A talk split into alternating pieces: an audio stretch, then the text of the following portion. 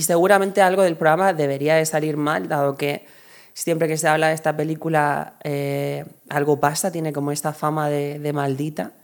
Así que lo mismo haces el programa y luego no tienes sonido.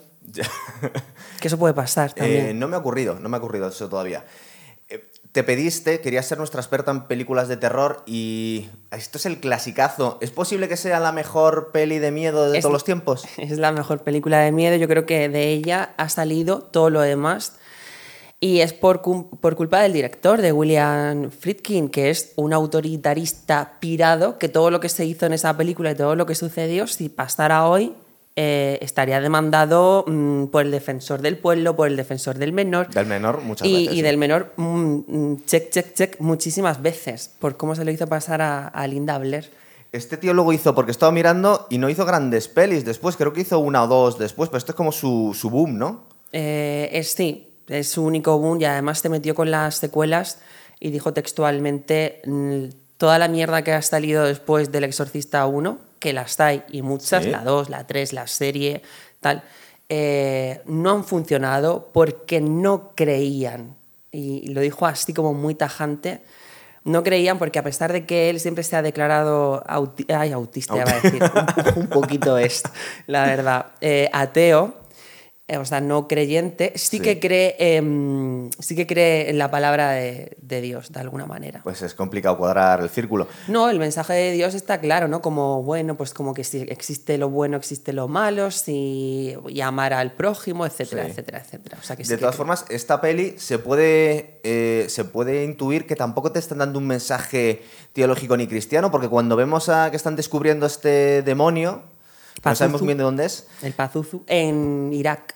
Irak eh, tiene pinta de una estética un poco babilonia muchos miles de años antes del cristianismo, con lo cual no tiene por qué ser el origen de... No tiene, es decir, que se podría ver esta película desde un punto de vista no religioso también, perfectamente. Bueno, a Linda Blair le tuvieron que poner seguridad y todo, porque la querían asesinar. Tenía amenazas de muerte, dado ¿Cristianos? que... eh, sí, fanáticos religiosos, porque eh, decían que estaban romantizando de alguna manera, eh, no sé cómo. El estar sí- poseído. el- el- o sea, el, el demonio en sí, ¿no?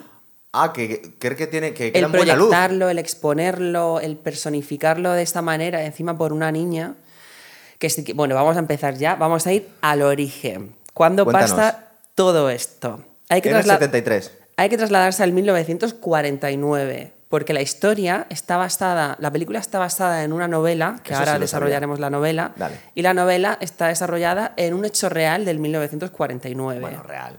Sí, sí, absolutamente real y está eh, documentado. Es que aparte cuando te cuente qué pasó con el niño, porque en este caso pues te cambiaron el género de los personajes, los nombres y demás. Y, y bueno, pues el escritor de la novela, William Peter Blackie, que luego también escribió la segunda y la tercera película cuando Friedkin dijo eh, yo paso de vuestras movidas porque no creéis y sois gilipollas, Sí. y seguramente a alguno le pegas un guantazo como hizo en el rodaje. Eh, pues eh, Peter Blackie se, se basó en una historia que había escuchado de unos dominicos que estaban por ahí eh, contando mm, una antigua posesión a la que, a la que habían eh, asistido, ¿no? Y este chico, que, mm, bueno, lo de los jesuitas y de los dominicos no jesuitas, pasó en la Universidad de Georgetown en el 1950. Y el caso es del 1949 eh, de un chaval llamado Ronald Edwin. Y este chico tenía mm, como 13 años y su tía era espiritista y toda la movida. Total, que la tía la palma y el chico empieza como a sentir cositas raras. Se le va un poco la pinza y al final prácticamente mm, la mitad de lo que vemos que ocurre en la película, que le ocurre a Regan, Regan Teresa McNeil, que ahora Sí. contaremos por qué tiene dos nombres, la niña y todo, si nos da tiempo, eh, como que le aparece en la tripa la palabra help y todo eso. Sí. Eh, le pasó a este, a este chaval, a Ronald, pero es que Ronald, eh, no sé, pasaron por ahí como nueve sacerdotes, a uno le cortó un brazo desde el hombro hasta la muñeca con un muelle del, del colchón, se le fue totalmente la pinza al chaval, acabó en un sanatorio donde también entre médicos que le asistían físicamente por sus mm, contorsiones y sus auto Lesiones, sí. autolesiones y demás, eh, acabó ingresado en, en el, en el sanatorio este, el psiquiátrico, se recuperó y a él le debemos, que esto es lo más fuerte de todo, él acabó trabajando como ingeniero para la NASA. O sea que no estaba tan mal luego después. Luego se recuperó de puta madre porque a él le debemos Ya. que el hombre llegase a la Luna. Tú me vas que a el Apolo 11 llegase a la Luna porque inventó los paneles solares. Está, ya, bueno. De todas maneras, tú me estás viendo cara de escéptico. Yo soy muy escéptico. Entonces, yo soy un poco. eh, Este hombre existe, se jubiló ya, en el 2000. Vale, pero todo lo que dice que ocurrió. Ah, bueno, pues están los curas, los médicos y Claro. toda la pesca. Pero bueno, mira, a lo mejor no fue exorcitado, solo tuvo ahí un pequeño brote psicótico. Claro. Pero este chaval luego acabó siendo un genio. Y los coches eléctricos son gracias a él. No, pero el, el que resistan el calor, en, eh, en fin, los paneles Ah, ¿me solares. estás- ¿En los paneles solares o el aislante térmico? eh, Es que son cosas distintas.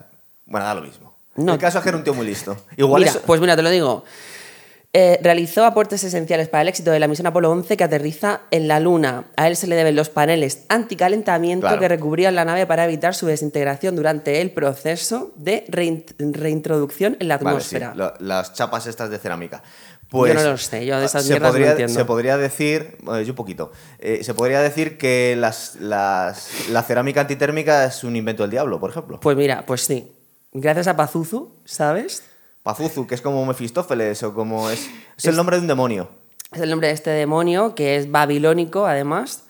Y bueno, pues la forma se le ve, ¿no? Que tiene como mezcla animal, de humano, tiene como ese pene con forma de serpiente que le sale, que luego además volveremos a ver durante las misas negras en ese sacrilegio a, a la estatua de la Virgen en la iglesia. Sí. Todo eso aparece en la novela. Nos centramos en la novela porque es importante.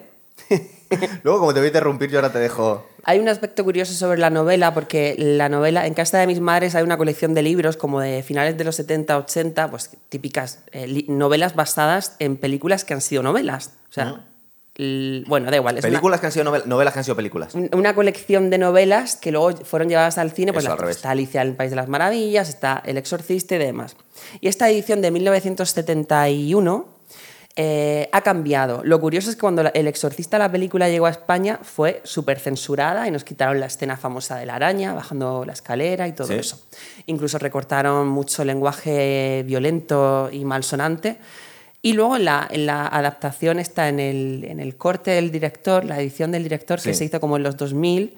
Todo ¿Es eso la que se- está ahora en Netflix o en es HBO? la, es la que está, que está completa. Esta eh, salió luego ahí a, a- a todo coño con todo. Y sin embargo, la novela, si tú vas ahora a una librería o la pides por Amazon porque eres un huevón, eh, te llega. eh, el libro que se compra ahora está censurado, está, el- Sí. el, el lenguaje está limitado, te quedas sin las misas negras, te quedas sin la famosa secuencia de ella masturbándose con el, cru- el crucifijo, que además en la Casi novela. se está apuñalando, en realidad. Pero ¿eh? eso es la película. En, Ah. en la novela es una escena mucho más larga, mucho más desagradable y, y mucho más agresiva.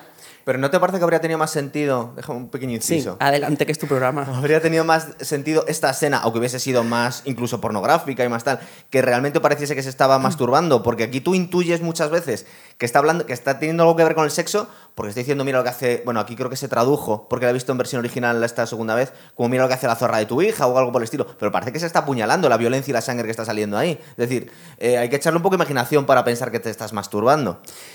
Eh, hay que echarle mm, demasiada. En la novela sí que desarrolla, en la novela, en la edición original sí que desarrolla la parte de la masturbación porque empieza como una masturbación Y luego se viene arriba. y luego este viene arriba y empieza a apuñalarse. ¿Cómo se grabó esa escena? Linda Blair, eh, que ahora si quieres contamos cómo llegó ella al cast, ¿Cuántos años tenía esta Linda Blair en este momento? 12 años. Chungo, ¿eh? Sí. Creo que de estos momentos, igual que cuando cogieron a Judy Foster en, en Taxi Driver también, cuando coges una, una chavala tan joven para hacer una película en la que hay sexo por todas partes, obviamente mucha polémica, en plan de qué le hicieron a esta actriz. A ver, la movida fue eh, el director, el William Friedkin, este, el pirao. Billy, Billy. Eh, sí, para, para los friends, para los colegas. Que no sabes si tiene mucho tampoco. Que- Pues no creo, porque en el rodaje de hecho no se hablaba con nadie porque todo el mundo lo detestaba, eh, lógicamente.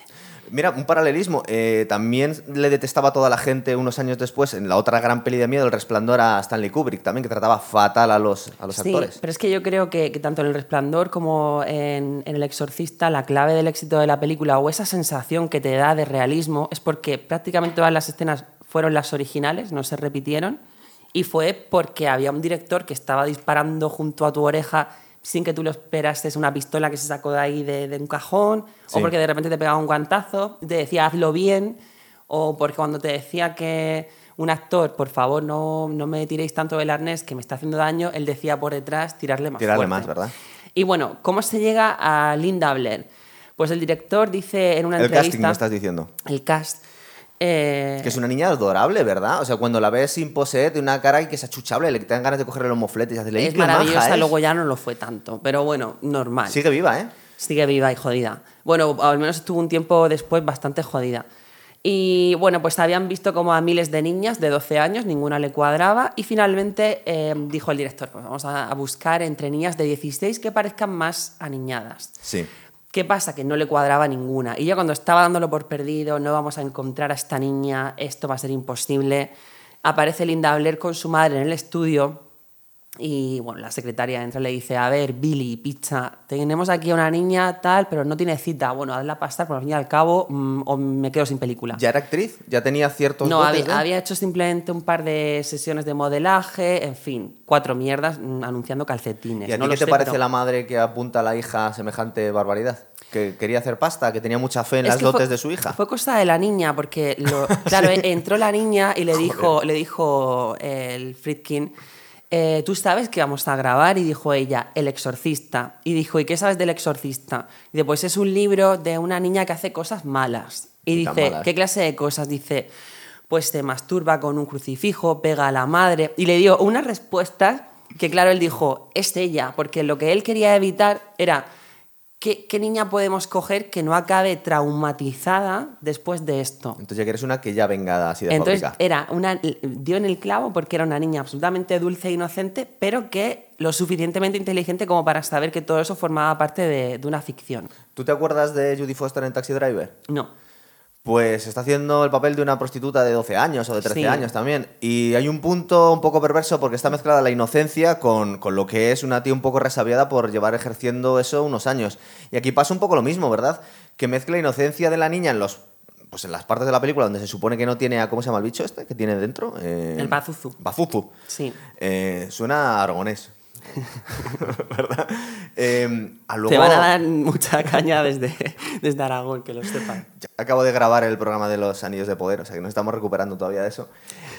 Por ejemplo, eh, tíos que me llaman la atención. Este padre Carras Sí. se parece un huevo a Stallone que iba a pegar el petardazo dos años después con Rocky, tío. Eh, y aparte entrena boxeando, sale corriendo a los Rocky. Es que tiene cara de Rocky. Sí, y, y la verdad es que parecen todos como mayores. Siempre he visto a, es- a este elenco de, de actores como mayores que Están yo. machacados, ¿verdad? Y yo creo que es el estilo que llevan, ¿no? Porque me he dado cuenta de que yo tengo la, tengo la edad de la madre en la, Joder. en la película. La madre es como viejoven, eh, porque tiene, eh, tú dices, igual tiene 30, 30 y, muy pocos. Y, y pocos, y la tía parece a veces que tiene 50 años, la tía. La actriz Ellen Barstein, eh, de hecho, ya no quiso saber nada sobre el, el universo El Exorcista. ¿Qué pasa? Que ahora van a invertir 460 millones de dólares en hacer una trilogía completa que no afecta para nada en la trama original, pero... eh, Como los años de poder. Claro, como que va a venir después y, Sí. y le ofrecieron una suma de dinero, ella dijo que no lo hacía, es que ahora tiene 90 años.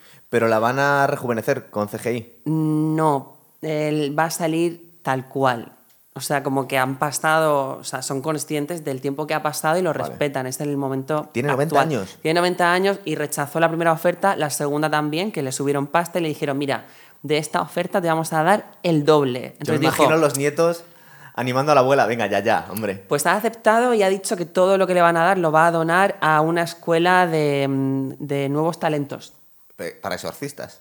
Eh, se ha quedado actores, así, ¿no? el, el titular es No este, sabemos ¿eh? qué tipo de talentos. ¿no? Dice, el demonio me está tentando, esto es literal y he decidido que aceptarlo, pero donarlo. Vale. Todo el mundo ha acabado muy tocado, ¿eh? Después de Sí, esto. eso, vamos a ver, yo había oído y ahí no he querido investigar porque es como sabía que tú me ibas a venir. Digo, ya te voy a preguntar y mi respuesta genuina.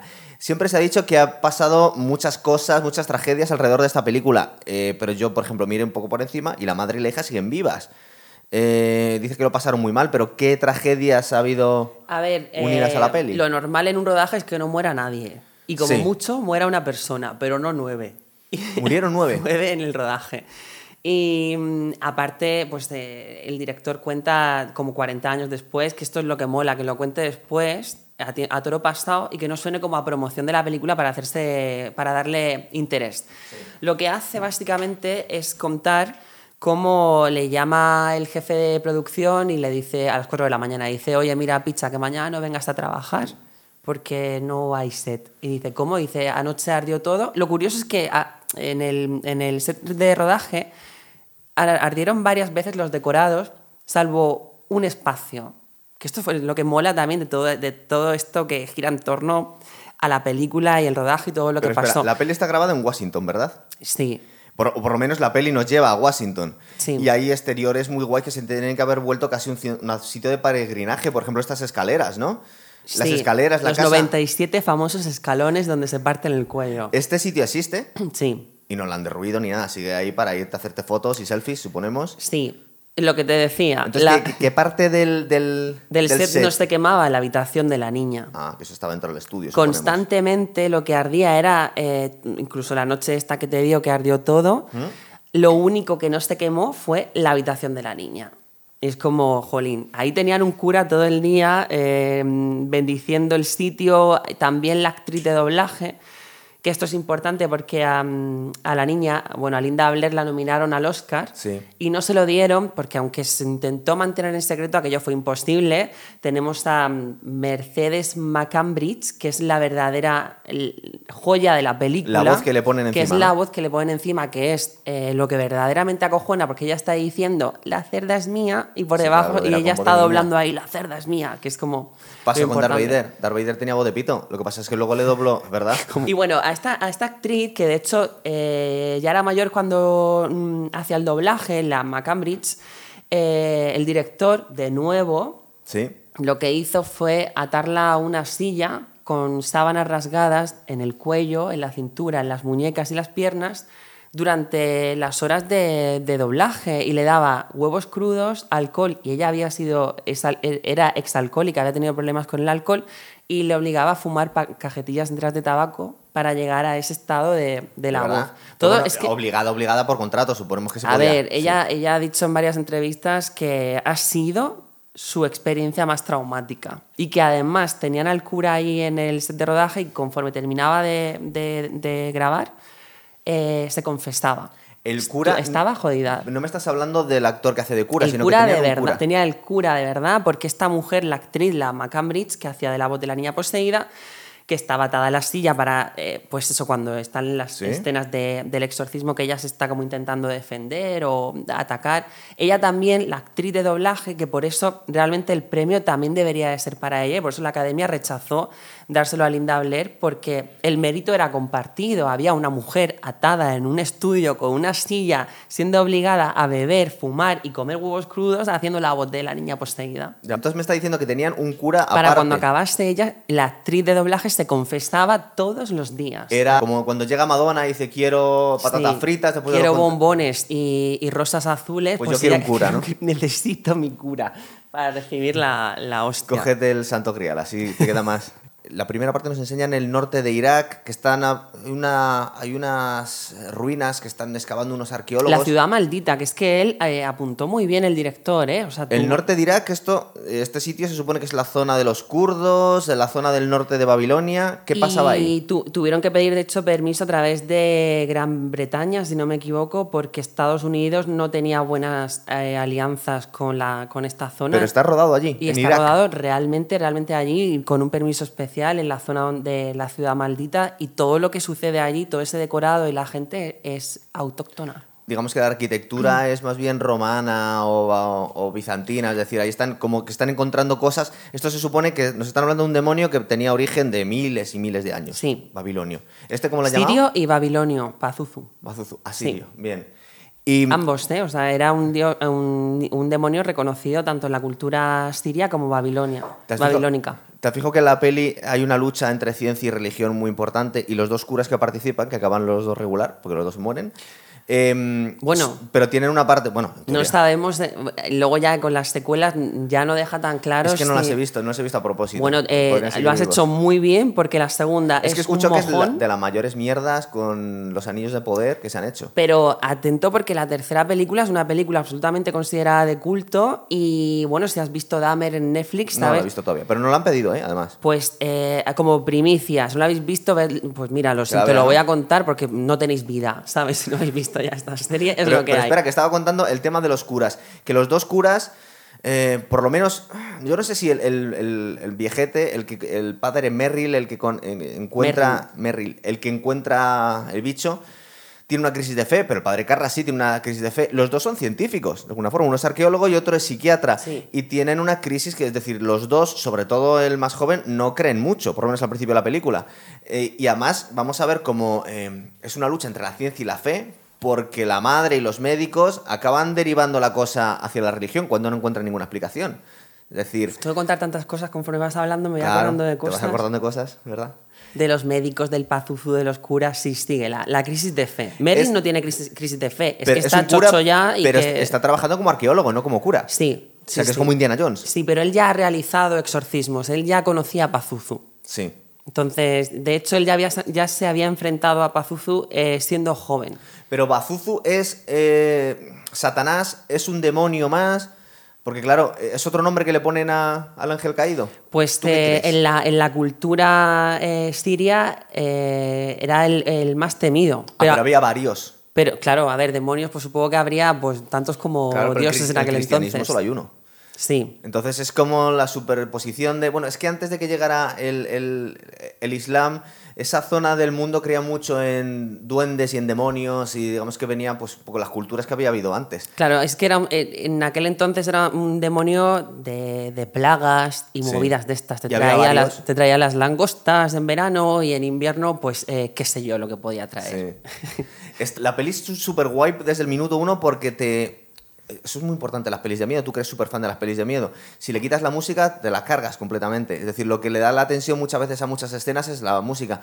Y aquí se hizo súper famoso La Michael melo- Field la melodía con es, Tubular Bells, ¿verdad? es brutal. Pero no solo eso, sino la- las conexiones que hace al principio de la película, en la escena que estabas contando sobre esta parte de Irak, donde hay una fragua, están dando de una manera muy repetida, que ya te está creando cierta psicosis y nerviosismo, el papam, papam, papam, papam. Es el mismo sonido que luego vas a escuchar en las pruebas médicas, cuando le están haciendo est- estos análisis para... La met- la meten ahí en, en la, en la máquina de radiología, con el Sí. contraste en, en el cerebro para ver si hay algún tipo de, de derrame o algo así. Es el mismo sonido repetido que vas a escuchar eh, en tres ocasiones a lo largo de la película. Entonces el sonido es muy... y la ausencia de sonido, Claro. que eso también es muy importante. Hay partes de la película donde hay eh, absoluta ausencia de sonido.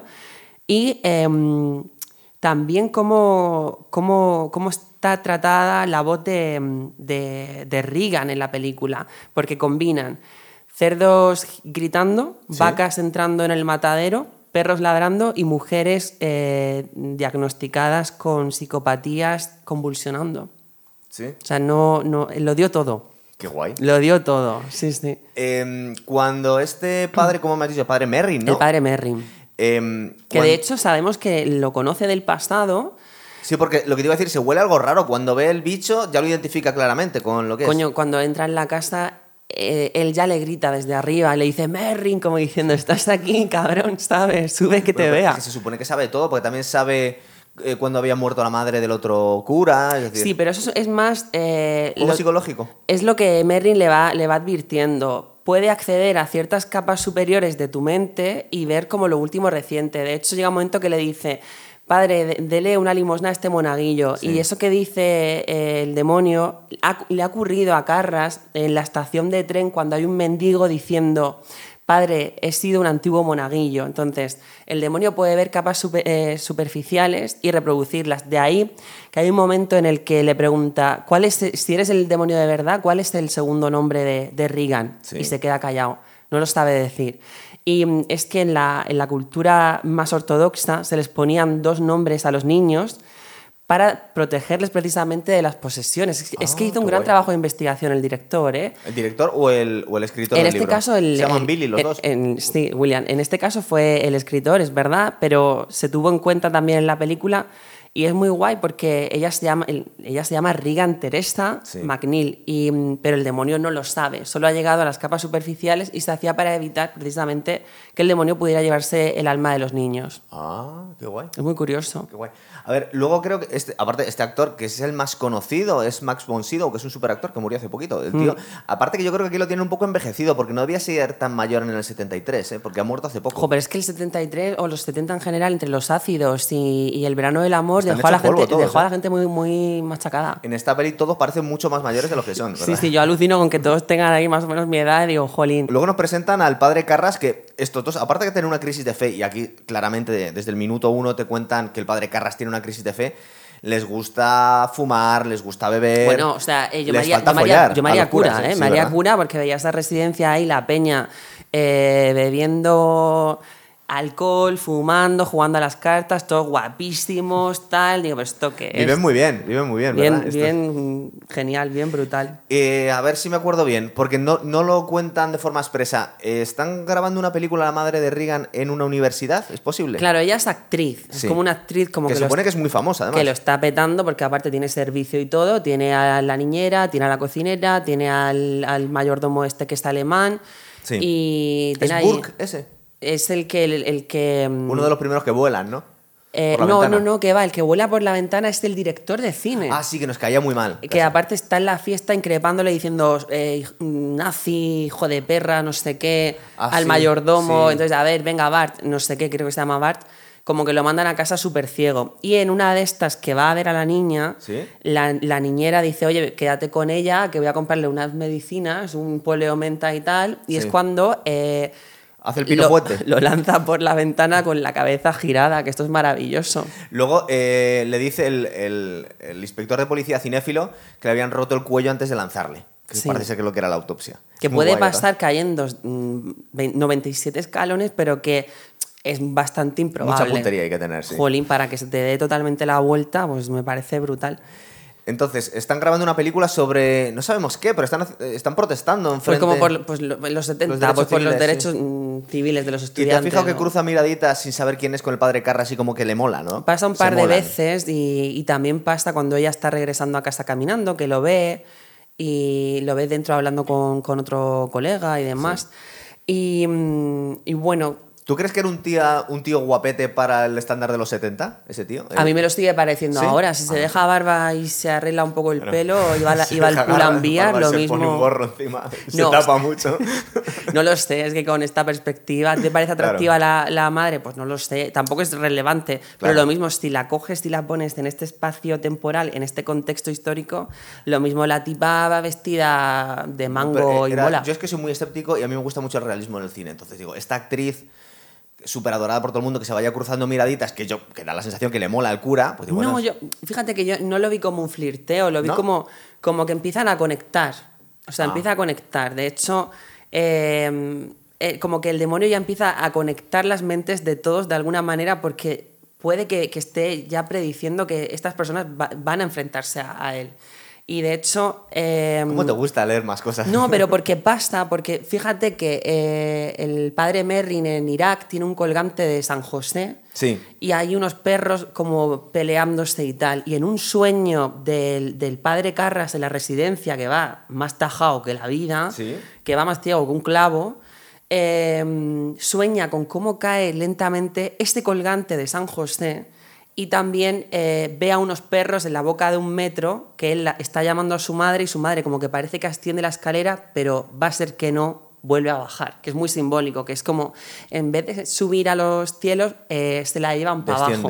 Entonces los- está como conectado y ese señor aún no conoce a Merrin ni nada. Mira, eh, hay un momento al principio de la peli que a la niña que no tiene consola, no tiene videojuegos, no tienen tele, pues no, están forrados pero no tienen tele en el año 73, le da por bajar al sótano y ponerse a jugar con la Ouija, la niña. Sí, pero es que hay que entender que en los años 60 y 70 hay un boom de la anticultura satanista. Y es muy importante porque este movimiento eh, digamos que, que, ca- que caló mucho en la gente joven y era algo habitual. O sea, el temor de utilizar la Ouija vino por culpa de la película. ¿Por esta película? Claro. Pero la Ouija casi no Eh, tiene importancia, es un detallito al principio Bueno, de es un peli. detallito, pero es la llave para abrir la puerta y que empiece a aparecer el señor, el teniente Howdin, Howdin, o como se llame, Sí. que en realidad es el pazuzu enmascarado. ¿Sí? Claro, o sea, ella empieza como a obsesionarse con este amigo invisible, con el capitán, Howdy, capitán Howdy. Y mm, ¿Te has fijado que justo la niña del exorcista tiene un amigo imaginario y el niño Este. del... de- no, pero el niño del resplandor también tiene un amigo imaginario? A ver, es que yo creo que todo esto forma parte de, de un movimiento inspiracional. El exorcista, novela y película, eh, fue la raíz de todo lo demás. ¿Tú has tenido amigos imaginarios? Eh, probablemente. Probablemente. Es que resulta que todos los niños diabólicos los tenían en aquel momento, porque el resplandor es del, del 80, siete años después. Sí.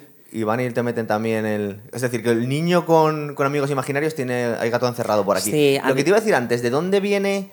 eh, ¿Cómo se le mete el demonio en el cuerpo a Regan? Porque cuando suben arriba al trastero, eh, no sé si encuentra una figura o un algo, ¿no? También en, la casa. El- hay una escena previa a eso, que Sí. es cuando la madre le dice al mayordomo, oye, que hay ruido, hay ruido arriba, yo creo que hay ratas. Y le dice, Sí, el ático verdad. está limpio. Y dice, pues serán ratas limpias. Que se Vuelve a ahí subir. tío, el demonio ya está ahí. O sea, en el momento que la niña ha jugado a la Ouija, que eso fue al principio, ya ha abierto la puerta. Entonces las ratas, esos sonidos de ratas, ya pasaban en el exorcismo original del 1940.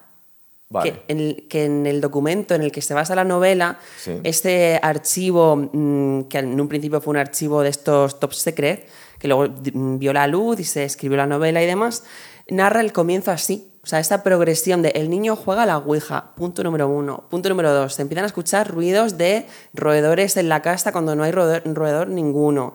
Punto número tres, tiene una, un, un- pues empieza como a desarrollar una personalidad agresiva. Punto número cuatro, eh, totalmente se le va la pinza, ya no habla ni siquiera su idioma. Punto número cinco, eh, autolesiones, agresiones y hablar en arameo. Tú sabes que está demostrado, yo te pongo la, la parte científica, está demostrado que eh, personas que han tenido eh, daños cerebrales les cambia la personalidad y entre otras cosas, creo que hay, hay un- hay una foto muy guay de un tío que estaba construyendo el...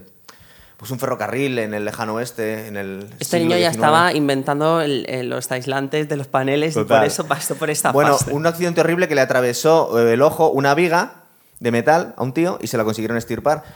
Pues el tío no solo le cambió la personalidad, sino que no acaba- acabó siendo un psicópata. Es decir, que se empezó a identificar las partes del cerebro en las que estaba alojada la empatía y la, y la, Es la que lo raro, sería, y estas cosas. lo raro sería que fuera buenísima persona después de quedar ahí taladrado, ¿no? Total, pero que se sabe dónde está eh, este tipo de cosas. Y de aquí ya le empieza a cambiar la personalidad a la niña, se va volviendo un poco gilipollas, ¿verdad?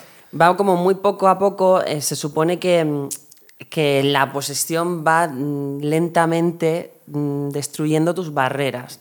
Entonces, llegamos a esa escena mítica que es la que más miedo ha dado y más desmayos ha producido. La de la fiesta y la niña no, no, meando no, la que va, que va. O sea, el, Antes. el 70% de los encuestados en los años 70 y 80 Sí. contaron que la escena que más le impre- eh, impresionó fue las pruebas médicas. Y es curioso, de hecho hay una mujer que demandó a la Warner porque al salir corriendo se rompió la mandíbula y le dieron ahí su dinerinchi y demás. Bueno, tenía una ambulancia en la puerta en los cines y todo porque había como numerosos desmayos, etc. Bueno, Tú, tú sabes que yo en otra vida fui abogado, ¿no? sí. Pues resulta que en Estados Unidos eh, los llaman despectivamente ambulance, ambulance chasers, que son persigue ambulancias. Y es que en Estados Unidos se puede sacar mucha pasta por el sistema legal que tienen, demandando a la gente un poco echándole morro. Y además hay una cosa que se llama las sentencias ejemplarizantes, es decir, que no te, yo no te saco dinero a ti por el daño que me has causado, sino proporcionalmente a la pasta que tienes tú. Entonces, como una productora de cine tiene mucha pasta, pues la gente le echa un poco de rostro y se puede solucionar la vida, la suya y la de los abogados, diciendo que es que se ha tropezado por ver la película. Pues no se sabe la cantidad que esta mujer sacó. Pero porque, sacó, ¿verdad? Claro, para evitar ir a juicio, la Warner lo que hizo fue, mira, Chocho, te vamos a dar esto y un portátil. To- Todo esto empezó con una sentencia que condenó a McDonald's porque una tía se quemó los dedos con un vaso de plástico con un café que estaba muy caliente y le sacó, creo que fueron dos millones de dólares a, a McDonald's. Pues bien hecho está. La Sí, verdad, yo todo lo que esté a hundir al poderoso me parece. y forrarte. a- a- Hombre, y- claro, eso sí que es ejemplarizante, ¿sabes? A demandar, pero a todo a to Cristo. Claro, lo que pasa es que luego se envilece un poco el Mm. sistema judicial, porque al final está toda la gente echándole morro. Y, por ejemplo, demandando a la ciudad, Qué tirándose... purista eres, eres Claro. muy purista. Claro, acabas con los fondos del ayuntamiento si toda la gente salta de la acera a la carretera, por ejemplo, ¿sabes? A ver quién gana dinero. Tienen mucha pasta, que la utilicen en... en- Bueno, eh, que, me, que me voy. Estábamos hablando La de lo- escena del hospital, que es importante, que ahora vas a flipar. Bueno, Es una tomografía y una resonancia magnética, pero un poco antediluviana, tú, porque claro. Es pues que lo es que real. haciendo- O No, sea, no, no, sí, claro. En una jornada de puertas abiertas, el Sí, director se fue al hospital y dijo, hostia, yo quiero esto. Claro. Entonces, no solo eh, alquiló durante dos fines de semana consecutivos el mismo quirófano donde realizan esas pruebas, sino que quiso al mismo médico, al mismo radiólogo y a la misma enfermera. ¿Qué pasó después? Ah, eso te iba a decir. Estaba convencido que los tíos que estaban haciendo las pruebas no eran actores, que eran, que Son eran de personal de Son de verdad. O sea, a la niña la sometieron a la prueba. Bueno, es una tomografía. Que esto no es- pasa ya, nada. pero a ver, todo eso que tú ves de que le clavan la aguja, del no sé qué, el sonido repetitivo como en la fragua, el tontón, tontón, sí. tal, eh, es real. Y el radiólogo que la atiende eh, fue detenido por asesinar a siete personas, siete hombres homosexuales con los que mantuvo relaciones sexuales y luego los... eh, los troceó Pero y los metió en bolsitas y los sale- tiró al Hudson. ¿Sale en algún momento? El actor que sale Bueno, que no es actor, en realidad es en el- realidad es un radiólogo que era un, radiólogo muy reputado, de hecho. Y era como Aníbal Lecter, Fue, fue detenido. Qué guay. Pero o es sea, qué que guay no por las víctimas, pero vamos que... el director, eh, el Friedkin, fue a verle a la cárcel y, mm, bueno, él fue condenado solo por uno de los asesinatos, que fue por el que le pillaron. Sí. Por los demás, eh, simplemente lo habían vinculado. Fue como, es que hemos encontrado seis bolsas con, del- con el nombre de tu hospital eh, en, el, en el Hudson. Y fue tan reciente que lo vincularon a eso, pero no Qué consiguieron guay. pruebas como para detenerle. Ya pasa muchas veces. Pero al director, él le dijo, pues mira, lo hice yo, pero como no tienen pruebas, no me van a detener. Y este, el director se obsesionó tanto que hizo una película, incluso la tercera película del exorcista, la que se convirtió de culto, que luego Dahmer se lo pondría a sus mm, víctimas antes de matarle, que este es el vínculo. En, en la serie, de hecho, de Netflix se ve perfectamente como eh, antes de matarles les coloca la película y les dice... les tortura, ¿no? Vamos a ver la película y luego les tortura. Y es ocurre- El Exorcista 3, que está basado en el asesino Vale, de las bolsas del hospital, que es el radiólogo de la niña. Tú si tuvieras que torturar a alguien, ¿qué le pondrías? Igual no le pones el Exorcista 3, ¿le pones los anillos de poder, por ejemplo? Eh, depende. Si Entera. es muy, muy, muy, muy, Entera. muy, muy eh, hetero machista, le pondría un podcast de feminismo y me quedo tan ancha. Y es luego. verdad, es una buena tortura, sí, y luego el señor de los anillos, o sea, los anillos de poder. Para eh, acabar de rematarle. No, a la vez, se los pondría a la vez. O sea, el podcast de feminismo y los anillos Susto de poder. muerte, ¿no? así, que cuando mirase donde miras estuviera jodido. ¿Verdad? Una, porque al final no viniste al programa, nos contaste ayer en tu Instagram que es que estabas un poco saturada, Sí. pero has, has analizado la serie también a, a lo bestia, ¿verdad? Sí, ¿tú crees que yo voy a hablar del exorcista después de haberme pegado una semana viendo la 1, la 2, la 3, la 1 de nuevo y documentándome de todo esto? Eh, recordando el libro que has sido, Sí. como mm, lectora y buena lectora que estoy, fue uno de los libros más jodidos que, que me he leído. Había visto ya la peli, claro. No, que va, el libro ¿No? lo había leído antes. O sea, eso fue brutalísimo. O sea, fue muy impactante. Y luego ver la película, que además estaba censurada y faltaban muchísimas escenas. Pero el libro fue muy, muy, muy complicado de leer. Y ahora el libro está censurado y la película. Pero no es que esté censurado, sino que no, no lo han reeditado, porque seguramente podrías coger el original y volverlo a traducir. No, no, no, no, no, tiene limitaciones del lenguaje clarísimas. Pero en eh, España hoy en día. Sí, sí, está limitado, no tiene la mista negra, no tiene la bajada de la escalera, no tiene la, eh, la masturbación con el crucifijo. Y tú estás leyendo el libro y te parece un libro casi un thriller. Y se pero se podrá comprar en inglés la versión íntegra, por ejemplo. Yo creo que ya solo se va a encontrar eh, el típico libro de coleccionista que te va a costar eh, cinco ceros porque lo tiene una persona de la edición del Qué 1970. puta. El, el médico este. em, Es que como no paro quieta. muy, muy setentero que pone cara de comprensión con la madre y la hija y la hija se está que le empieza que es cuando le empieza a decir barbaridades que Sí. yo como lo he visto en ¿tú lo has visto en inglés esa última vez? Sí. Claro, es que las cosas que le dicen en inglés seguramente no lo tradujeron en español. Es bastante parecido, ¿eh? Sí. Sí, es bastante fiel. Tú te- Que el tío ya se descojona directamente porque viene de una niña. Yo no sé si estaba pensando en la El madre. médico. El médico. Que le dice hijo de puta, maricón, no, No, sé pero qué. no, no le dice eso, le dice fucking Kant. Y Kant en- es como el de C-word, es como la palabra más despectiva que se puede utilizar hacia una mujer. En, es tan bestia que en, en Inglaterra se lo toman ya a coña, pero en Estados Unidos es como decir la N-word, es decir, es una palabra casi tabú. En los 70 se decía, y es tan salvaje viniendo de una niña de 12 años que se descojona la madre y él, pero precisamente por eso. Y no sabía, porque no tiene traducción directa al español, Claro, cómo lo que- habían puesto aquí en España, Pues, esa película. el- pues me parece que es así, porque aparte. maricón. Sí, yo creo que le dice hijo de puta maricón. Pues es se que, quedan cortísimos. Porque aparte es una bueno, palabra que... aquí en los años 70 decir esto era Sí, muy no, fuerte. es que Ahora yo a mis amigos maricas les digo maricas. Sí, se lo dicen entre ellos, pero, pero que es que no se puede, de- eh, es- no tiene traducción esa palabra en español. Ya. Es muy salvaje, digamos.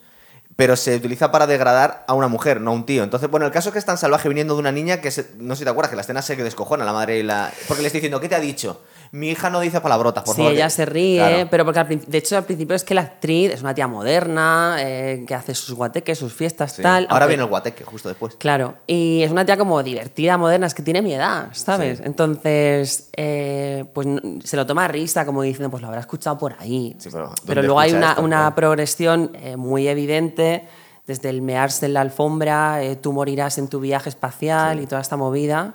¿Tú crees que lo podían achacar al principio? Ah, bueno, está entrando en la adolescencia la niña. Mm, es que con 12 años en los 70 no eres adolescente, eres una niña. Ahora con 12 años eres una mujer. mujer directamente, eres una mujer que ya hace twerking. Total. Y hipersexualizada. O algo que, que tiene que ver con lo que decías del doblaje. Sí. O bueno, con, con- Es una niña realmente diciendo eso. Hay un momento del exorcismo que ya están Merry y Carras dándolo todo. Que, que también se, se deja en la película, aunque deberían de haberlo vuelto a grabar, pero el director lo deja, por la ¿Sí? na- le encanta la naturalidad que tienen los, los actores cuando se pierden. Eh, Merrin va a hablar, pero la niña está diciendo tales barbaridades que es ese momento de hijo de puta, eh, te voy a matar, no sé qué, cabrón.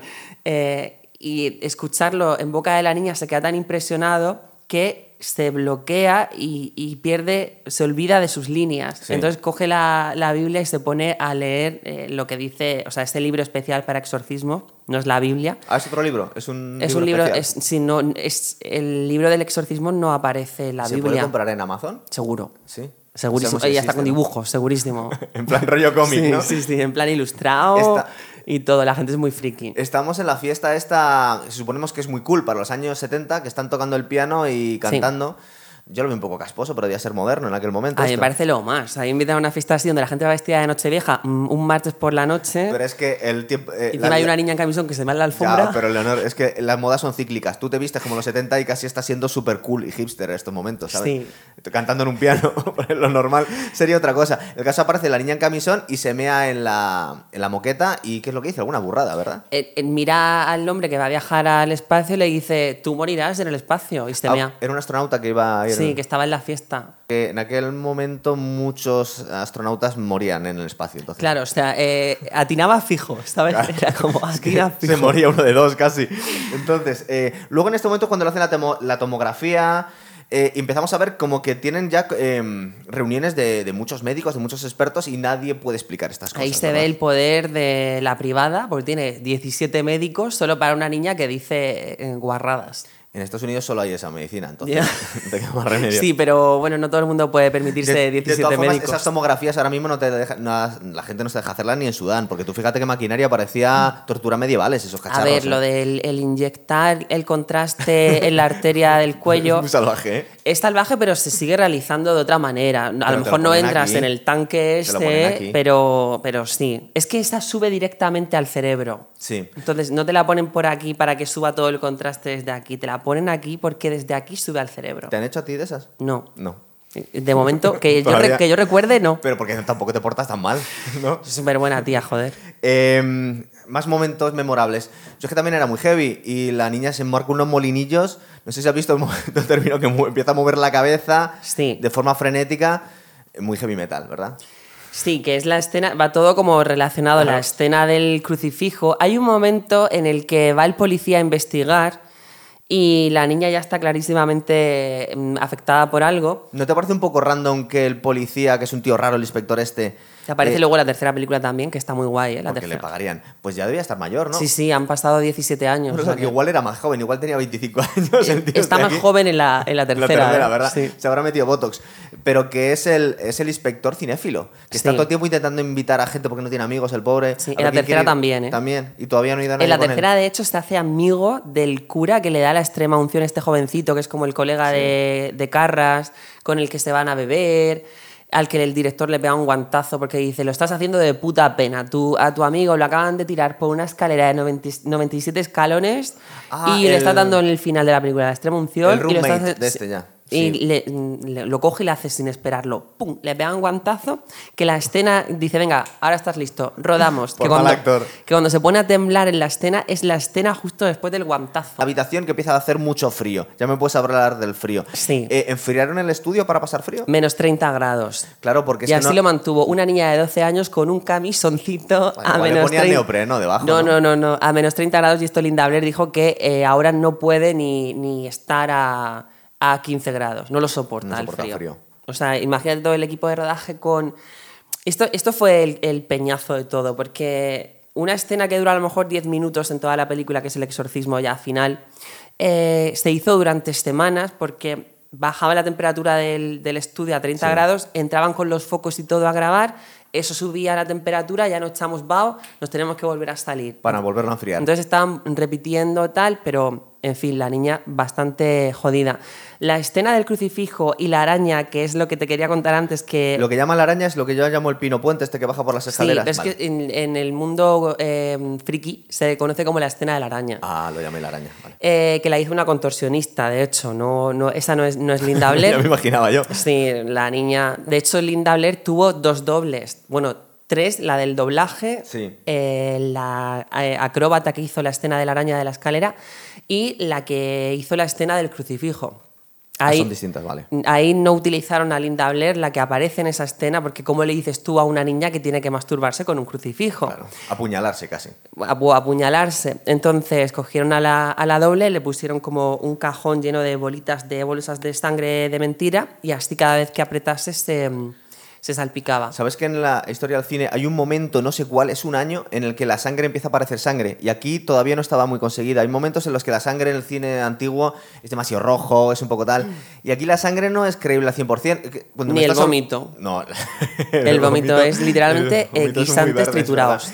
Y en la escena esta en la que baja, dices tú haciendo la araña, luego empiezas a babear sangre también la niña boca abajo, ¿no? Sí, hubo ahogado. varias escenas porque la, la escena inicial que iba a aparecer ahí era ella sacando esta lengua larguísima de la boca y luego eh, como reptando por la pared y el suelo hasta llegar a su niñera y chuparle los tobillos. Eso está en YouTube, ¿eh? lo puedes buscar y lo puedes ver, eh, que es bastante perturbador. Pero al final, en la primera película que se proyectó en cines, la escena, ni la escena de la lengua ni la escena de la araña salió porque em, esto no aparece en la novela ni pasó tampoco en el exorcismo original. El director decía que no era tan creíble.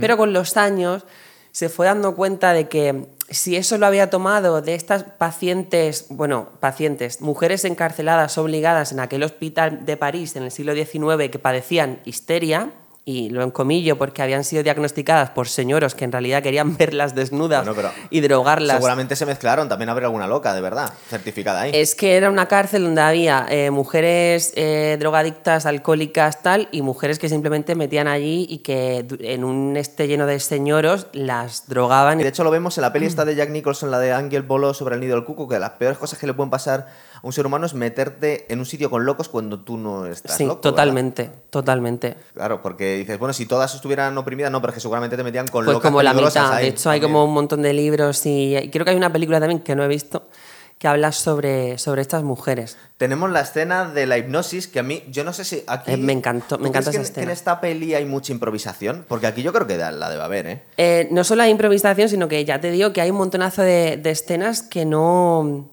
que no eran así. Cuando, por ejemplo, Reagan después del crucifijo tira a la madre de un guantazo, Sí. es lo que te decía de los arneses, que, mm, que ya dijo la, la actriz, la que hace de la madre, por favor, no me tiréis más, porque me habéis jodido la espalda, luego estuve ingresada, tuvo problemas de, de, espalda y todo eso.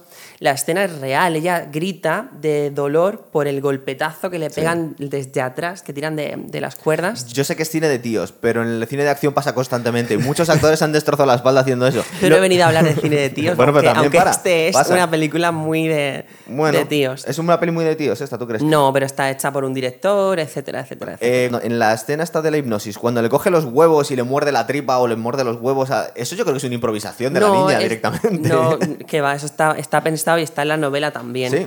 Sí, y luego en la segunda película también se basa mucho en el recurso de la hipnosis. Por favor, no veáis la segunda porque es una mierda. Poneros un resumen de esto de eh, El Exorcista 2 del hereje en 10 minutos. Yo he escuchado que era de las peores cosas que puedes hacer eh, con una tarde, que es verla. Es terrible, es terrible. Pero la primera, espera que lo tengo aquí apuntado, eh, costó 12 millones y ha recaudado 441 Sí. hasta la fecha, o sea, Sí, una, sí. una puta pasta. Eh, cuando te está hablando de las reuniones de, de doctores y vemos la ciencia con eh, la superposición entre ciencia y religión, es que aquí el- ese comité de expertos le recomiendan a la, a la madre al final manda- eh, que, sí, que por qué no prueba un exorcismo. Es decir, los mismos Sí. científicos ya no tienen... No tienen ya explicación, es como, eh, señora, es que no tenemos ya más que, que hacer. Aquí es cuando viene la escena del crucifijo, que le dice, creo que, let Jesus fuck you. Sí, Es como deja que Jesús te folle Sí. y luego le coge a la madre la cara y se la pone en su parte, sí. la niña también. Sí, sí, ya te digo que la novela se recrea muchísimo más en esa ¿Más escena. todavía? Sí, sí, sí. O sea, literalmente empieza a meterse el crucifijo hasta que empieza a venirse arriba y a clavárselo. La madre igual se pasa ya de escéptica porque cuando se están empezando a mover los muebles ya empiezas a pensar que algo sobrenatural está pasando, que no solo que la niña está loca, ¿no? Pero es esa percepción que tenemos hoy día de, de la lectura, de las cosas que se mueven, las sabemos gracias a esta película. Y luego a Poltergeist, y sabemos que es un Poltergeist porque ya en Cuarto Cuando dicen se movían cosas, había un Poltergeist en su casa. Ya, pero como eso no pasa en realidad o no lo hemos visto ninguno, que muebles se muevan Esa solos. mujer por primera vez se estaba enfrentando a que la cama rebotaba y esta no tenía eh, recurso en su cabeza para reconocer que eso era parte de,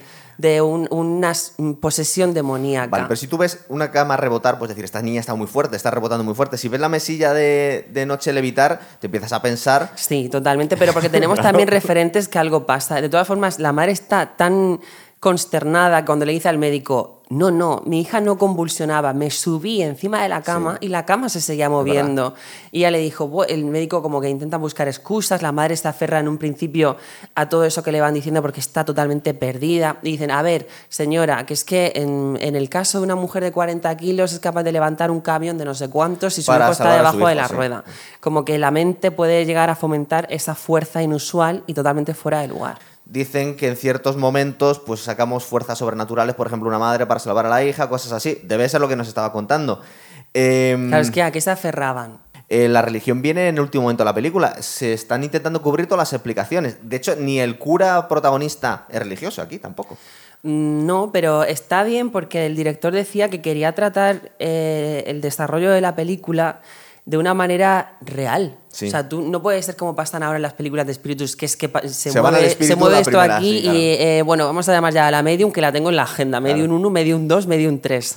Eh, no, aquí, Comprueba algo antes, por aquí ejemplo. eh, se basa en la incredulidad, en cómo las personas realmente dudamos mm, no- y que tampoco estamos preparadas ni preparados para llegar a creer en lo sobrenatural de esta manera. Pero gracias a la película, igual la gente ahora cree más en, la- en lo sobrenatural ya que te, antes. ya te digo que esto ha sido como algo totalmente mm, original. Quiero decir que, real- que realmente lo que ha hecho ha sido en- entrar en, en nuestro subconsciente. El director lo dijo. Eh, rodé esta película deseando eh, afectar a los sueños del espectador y adentrarme en, su- en su subconsciente. Es decir, Bueno, no locos a todos. es vale. maravilloso porque mm, aunque tú la has visto de pasada la película o hace 20 años, recuerdas con absoluta claridad escenas determinadas. No se borran. Es muy, muy explícita, muy, muy real. Luego has visto como todo el universo Warren, eh, Sinister y todas las películas de miedo Pues y, no no tantas, y no te no acuerdas de nada, en sabes lo más lo que ha pasado, pero no la retienes con esta claridad como retienes el exorcista. Oye, tú que eres muy friki de las pelis de miedo. Bueno. em, bueno, eso lo Soy muy friki en general. En general. Hola, me llamo Leonor Antón y tengo mucho conocimiento inservible. A mí me parece que el cine de terror es un poco como los cantautores o el, o el arte moderno, es decir, que es muy fácil dar gato por liebre. Es decir, hay mucha mierda en lo del cine de terror. Muchas veces tú ves a, a directores un poco limitaditos que dicen, bueno, si le, le meto un susto al espectador, le subo mucho el volumen o la música, al final, en realidad, sin casi sin argumento y sin una historia, hago una, me calzo una peli de miedo. Eh, las pelis de miedo buenas, buenas son muy guays, pero se han hecho muchas mierdas, ¿no? Claro, a ver, si tú te pones una película de miedo en mute, Sí. Y, o sin música. Y, y pas- y pasa totalmente. Tú la pones de fondo y la estás viendo como un salvapantallas y no te proporciona, así, no te provoca ningún tipo de sentimiento. Ah, es una mierda de película. Tú te pones el exorcista. ¿Qué digo? Tú buscas en Google el exorcista y te aparece ya la foto de la niña y tú ya estás cagado. O sea, Mm. Ya es estás totalmente cagado. Bueno, el- al padre le contacta, pero el que se cree que le van a contactar como psiquiatra. Aunque algo de experiencia debía tener en exorcismos o el tío lo debía con- eh, conocer algo. El padre Carras, estoy Es el, es el papel perfecto porque como no sabemos si esto forma parte de una patología psiquiátrica Claro. o tiene que ver con la fe, pues que mejor que un cura psiquiatra. Porque él no sabe en calidad de qué va. Él cuando le dice a la madre, por favor ven a ver a mi hija, el tío recuerda que creo que se le ha dicho a su compañero o al... o a- no sé si lo dice al, al- o al arzobispo. Alguien le ha dicho que tiene una crisis de fe. Le está viniendo a decir, yo es que ya no creo en Dios. Porque nos estamos dejando una cosa muy importante. Es verdad que es un pegote en la peli, pero luego tiene importancia en el sufrimiento de este padre Carras. Es la figura de la madre del padre Carras. Sí, bueno, la hemos nombrado cuando sube y baja la escalera del metro, que es cuando cae el colgante que le está soñando, Ah, el colgante de San José y los Pero es perros sueño, ladrando. eso. Es un sueño Sí. casi premonitorio porque esa noche la madre ha muerto. Porque el cura se siente fatal porque la madre, que está un poco abandonada, pues ha muerto un poco, no en la indigencia, pero vivía bastante regular. No vivía mal, pero bueno, si es una señora mayor que necesita asistencia, que la vemos que le está vendando la pierna porque se cae, porque tiene ya un poco de demencia senil, pues está desatendida. No se Y- puede permitir eh, meterla en una residencia buena porque tiene un sueldo de mierda como cura que vive en una residencia con 20 chavales más, ahí Está la como chavalada. estudiantes, ¿verdad? Sí. Claro, es que es un chaval. Lo que pasa es que parece un padre. Siempre va a parecer un padre. Y, y luego está el hermano de, de su madre que le dice: eh, La he llevado a esta residencia porque yo no me puedo Es un permitir otra. eso, ¿eh? Es un sitio... Aparte creo que Están estaba... ahí todas un poco. Estaba con gente loca, además. un poquito cucú. Sí, era un psiquiátrico asilo. Uf, Que es importante que las le, cosas, ¿eh? le dice esto de eh, Dimi, ¿por qué me has abandonado? Que será una frase que luego el, el demonio también utilizará como recurso. Justo aquí, por eso te lo decía, va a hacer la visita, le da una vuelta al cuello, le echa una pota verde al cura encima y le dice lo de dime por qué me has abandonado. Entonces el- Es que mola muchísimo cuadro. el hecho de que retraten así a este, a- o sea, al demonio, por lo que decíamos antes, de cómo puede adentrarse solo de momento en las capas superiores y utilizar esos recursos. Pues la voz de- del vagabundo que le pide una limosna, la voz de la madre diciendo, Dimi, ¿por qué me has abandonado? Sí. Eh, y cómo mueve, abre el cajón y luego le- el padre Carras lo cierra y dice, ¿lo has hecho tú? Y dice. Y hazlo otra vez, dice, a su tiempo, como Sí. diciendo, es- es- tiene poder pero está limitado. O sea, como que en la posesión no entras de golpe, que esto está muy bien narrado por, por el director y en la novela, el demonio no entra de golpe como un resfriado que ya está jodido, ya estás con fiebre, ¿no? Eh, eh, Va más, Va, como, vamos. va por capas y tiene un poder limitado. Aquí también pasan dos cosas importantes. Eh, se pone a hablar en latín la niña, que dices, eh, igual con 12 años todavía no ha dado latín. Bueno, en Estados Unidos no dan latín ni de coña en los colegios. ¿no? No, lo no, pensamos nosotros no ya. creo, no creo. Aquí en España se daba antes, ahora yo creo que ya, yo creo que ya no, lo dan, ¿no? Eso lo darías tú. Tú hiciste COU, ¿no? Yo, hice- yo hice COU. Eh, Hice el último COU, el último de todos. El último COU. Y latín era durísimo, ¿eh? Pues no, no, la verdad es que no, no tuve, no tuve el disgusto de... Bueno, luego te las puedes dar de cultureta, sabiendo latín. no, ahí, di francés, que a mí me gusta y ya con esto me siento agradecida. Es casi, voy a decir que casi es igual de inútil, pero no, eh, no lo voy a decir. Jolín. Eh, luego le- Entre los aragoneses y los franceses estás haciendo amiguis. Pero claro, eh, si es que ya vengo de... Te has vengo- quedado tocado con los anillos de poder. Vengo del infierno. Eh, me costó muchísimo eh, ver los dos últimos capítulos. Estaba como la niña del exorcista. Yo, la vi- yo, yo los vi guay, estaba ahí haciendo cosplay con las orejas puestas de elfa. Uy, qué decepción, ¿verdad? Y luego una carita en las orejas Y así luego al me hicieron un poquito así como... Pero yo la disfruté porque valoro mucho también el trabajo de arte, que fue bastante... Sí, es lo único bueno. Que, pues, sí. Pero si ves a los guionistas por la calle, igual les atropellas. Eh, no, los llevaría a mi casa. ¿Ah, sí? eh, sí, que como ¿Y? es chiquitita, para que sufran allí conmigo, ¿sabes? En plan, mira, vais a quedar aquí hasta que volváis a ser creativos. Eh, es que dicen que hay un mensaje religioso, hay... Bueno, hay gente, hay muchas ah, teorías venga, también. eh, a mamarla, en serio. Les tiran, le tira agua bendita a la niña, pero, le- pero es agua bendita de palo, me parece, Cris, al Sí, principio. es de como- mentira. es de mentira. O sea, que igual es que simplemente entonces, era por, eso, agua. por eso está todo el tiempo en la película como fomentando eh, o introduciendo en tu subconsciente la duda. Sí. ¿Realmente está poseída o no? Esto está pasando de verdad. Es que eso depende de la fe de cada persona. Claro. Y eso es lo guay de la peli. Y otra cosa que pasa aquí antes de que vayan a, a- a visitar al arzobispo y solicitar la, eh, el exorcismo, que este tío no creía en ello, es lo de que es una escena muy guay cuando se ve lo de help en la tripa de la niña. Sí, que escrito esto pasó en el exorcismo real. Bueno, Eso se contaron, vamos. pues eso es lo que aparece en el documento este del, Top Secret. Claro, sí. Top Secret, pero ¿quién lo censuró? ¿La iglesia? Sí. Ah, vale. De hecho, se cambió el nombre, tiene un nombre, vamos, el proyecto Paquito. O sea, me lo acabo de inventar, se llamaba así para que luego no afectase al anonimato del chaval, pero bueno, se hizo tan famoso que salió toda la luz. Claro. Luego llaman a este Max von Sydow, que es el padre Merrill, que era el que le recomiendan el, el arzobispo, porque dicen que es el único que queda que ha hecho exorcismo. No sabemos hoy en día si te posee el demonio, ¿a quién llamas? Pues te hacen unos 50 exorcismos en España al año. ¿En España? Sí. Sí. Sí, ¿Y sí. por qué no los graban y los ponen en YouTube? Porque es la parte vergonzosa del cristianismo. Esto se ha hablado mucho y el cristianismo no quiere... Pero un escéptico te dice, es que no me creo, esto es un niño, es alguien esquizofrénico, por ejemplo. Eh, claro, ahí ya vuelve a entrar un poco la parte de la fe, que también decía William Friedkin sobre no funciona porque ellos no creen. Él no es creyente, pero sí cree en que pueda eh, introducirse de alguna manera el Creen mal cosas, ¿no? Vamos. y joderte la vida o yo qué sé. Y le está intentando dar el padre Carras, al padre Merrill, su coño, su experiencia. Le ha hecho casi un, un expediente. Dice, mira, a la niña le pasa esto y esto, esto. Yo te aconsejo esto. Y el tío le viene a decir, mira, no, esto se hace así, así, así. Eh, ya me las conozco estas porque se ha hecho unos cuantos, ¿verdad? Claro, es ya veterano. Es veterano. Y Pero- le dice, intentará engañarte, te Sí. mentirá, jugará contigo, no creas nada de lo que dice. Y la, el demonio se supone que para fortalecerse utiliza esas capas superiores, Las que esta dudas, parte a ¿no? mí me fascina, la verdad, el cómo utiliza esos recursos muy básicos, que son muy pocos, para parecer más poderoso de lo que realmente está. Yo quería recordar, esta última vez que lo he visto, que, que salía mucho más tiempo Max von Sydow. Eh, en realidad está poquito tiempo en pantalla. Y el tiempo del exorcismo es que muere relativamente pronto. El hombre le da un jamacuco, un infarto, ¿no? O, bueno, Sí, sí, sí, o sea, lo- se, lo, se lo carga, lo agota. Y también a la niña la tiene casi casi que muere ahí. Este momento que también me gusta mucho, cuando, cuando la vas a dejar, ¿no? Y el, el demonio dice algo así como cuando se pudra y esté bajo tierra. O sea, Sí, es, se la quiere cargar. es maravilloso. Todos lo- los diálogos que tiene el demonio son. A mí me- me- de verdad me, me pirra, me encanta. Me parece súper ¿Tú bonito. entiendes, ¿Tú entiendes el proceso del exorcismo? Porque yo lo que estoy entendiendo, hasta que muere este hombre, es que están intentando como cansar al bicho. Porque Es que se basa- como etapas, ¿no? Se basa en una guerra de desgaste, en eso se trata el exorcismo. ¿eh? Por eso eh, los curas que, o los, bueno, eh, los sacerdotes de la rama eh, creyente que sean, eh, lo que pasa que ahora solo, solo cree el cristianismo en los exorcismos, no hay otras religiones que lo practiquen porque no creen en ello. Pero antes sí que las posesiones demoníacas estaba como un poco presente en todas las, en todas las religiones. Ahora ya no.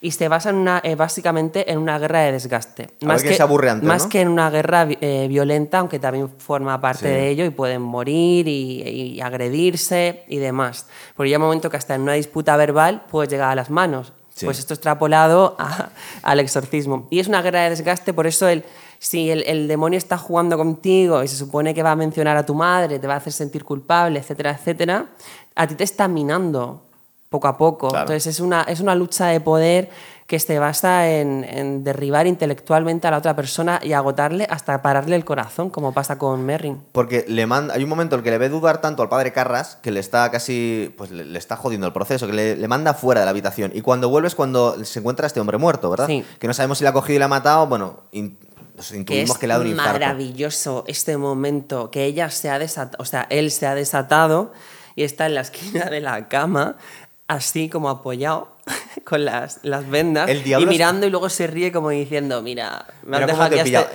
me has dejado el eh, vejestorio este y le he hecho así, pim pam. El diablo es hombre, ¿no?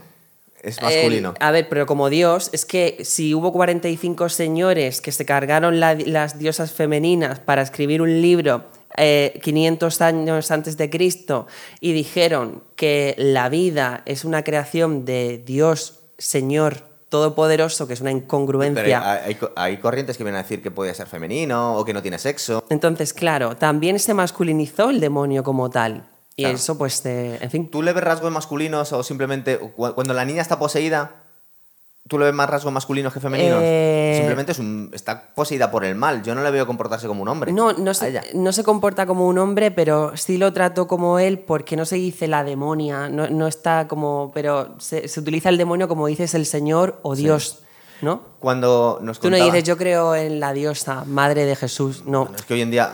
Está, está muy masculinizado y pues eh, utilizo ese recurso solo para, para no perderme. Hay unos momentos que si le quitas el volumen o le quitas la música, siendo, per- descojonar. sigue siendo para mí sigue siendo perturbadora la película. Aquí hubo un momento que me pareció que podría haber sido súper cómico, si lo sacas de contexto, que es cuando el cura pierde los papeles y le empieza a meter de hostias a la niña directamente. Ay, me ¿sabes? encanta este momento porque Que al aparte... final dices, ¿qué estás haciendo, tronco? Ya, pero es que haciendo alusión a lo que tú decías de lo tratas como hombre, y es porque para mí hay, estaba- hay dos, hay dos personas, picando, ¿no? Eh. Está la niña Sí. y luego El el, demonio el demonio. Y esto es muy interesante como el cura, aun sabiendo que está tratando con el demonio, llega un momento en el que se olvida que es que es una y niña. quiere y matar le a lo que pega, hay le pega unas palos a la cría, ¿sabes? Y parece ser que lo que estaba intentando. es Eso muy gracioso. es buenísimo este estás- momento. Digo, madre mía, que le estás metiendo de hostias a la niña, porque así le está metiendo con el puño cerrado. Eh, pero en este momento es, parece ser que lo que estaba buscando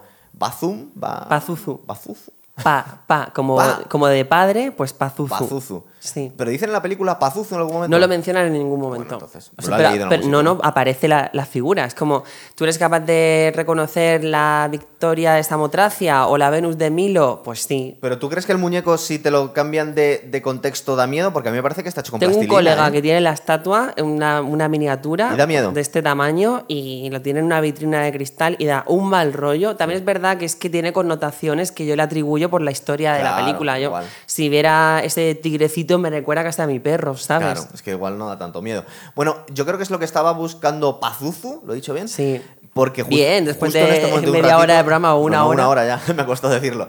Eh, porque intercambia el cuerpo, en este momento le posee a él cuando le está metiendo de hostias a la niña. Claro, le, le dice, entra en mí, entra en mí, y lo que supongo que Pazuzu no calcula es que se va a lanzar por la ventana. Sí, que en un momento determinado va a tener un poquito de fuerza voluntad todavía y dice, para, para acabar con esto, para salvar a la niña, me mato yo. Sí, y ahí es donde vemos que todo, toda esta falta de aparente de fe que tenía Carras es más fuerte, o sea, es menos, menos acentuada de lo, que, de lo que pensábamos. Al principio, desde el principio nos hacen creer que él duda constantemente de su propia fe y sin yo creo embargo... que tiene directamente. Pero sin embargo consigue ser tan fuerte como para tener un microsegundo en el metaverso de lucidez y una vez que es poseído por Pazuzu o por mm, quien sea, Lo que sea. lanzarse por la ventana para evitar que siga, siga siendo, o sea, mm, siga estando poseído.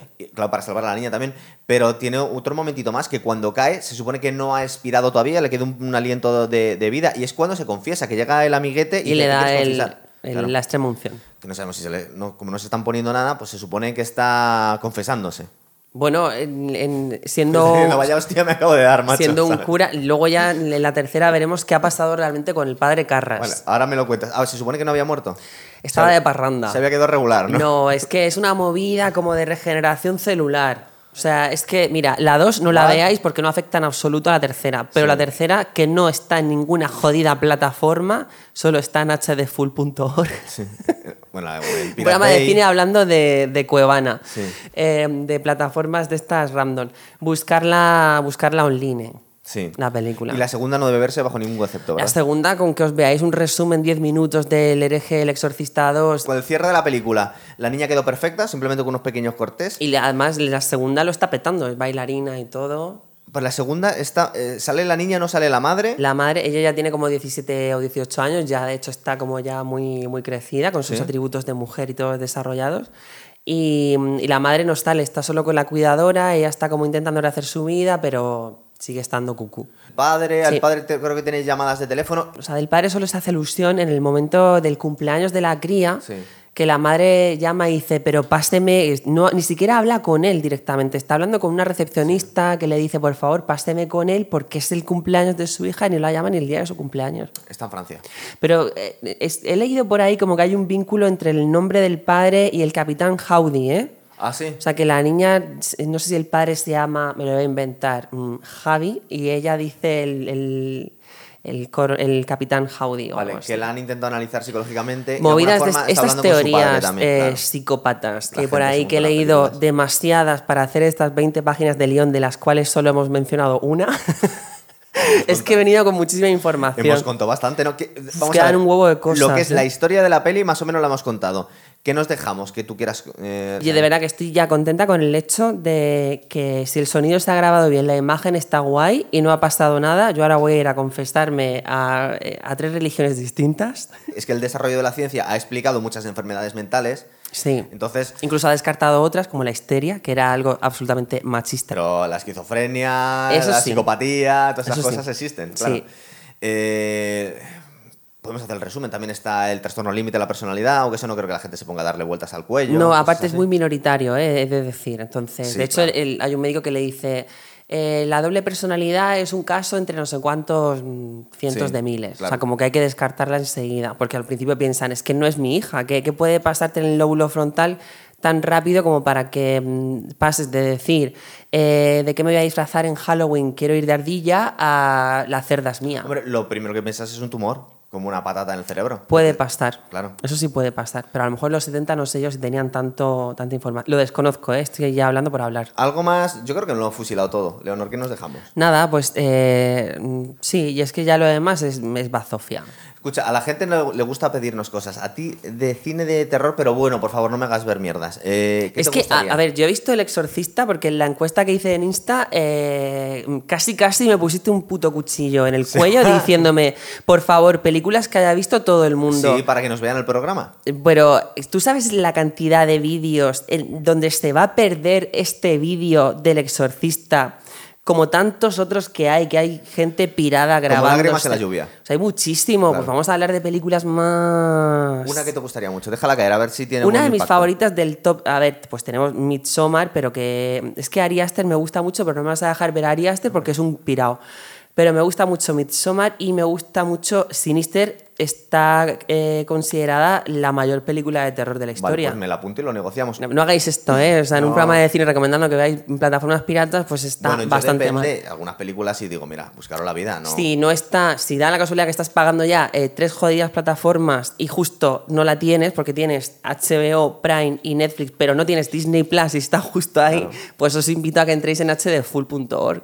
Perfecto. Pues esto lo dejamos aquí, ¿no? Sí, la- el próximo programa es Sinister. ¿Tú crees? A ver qué nos dicen. Venga, hasta otra.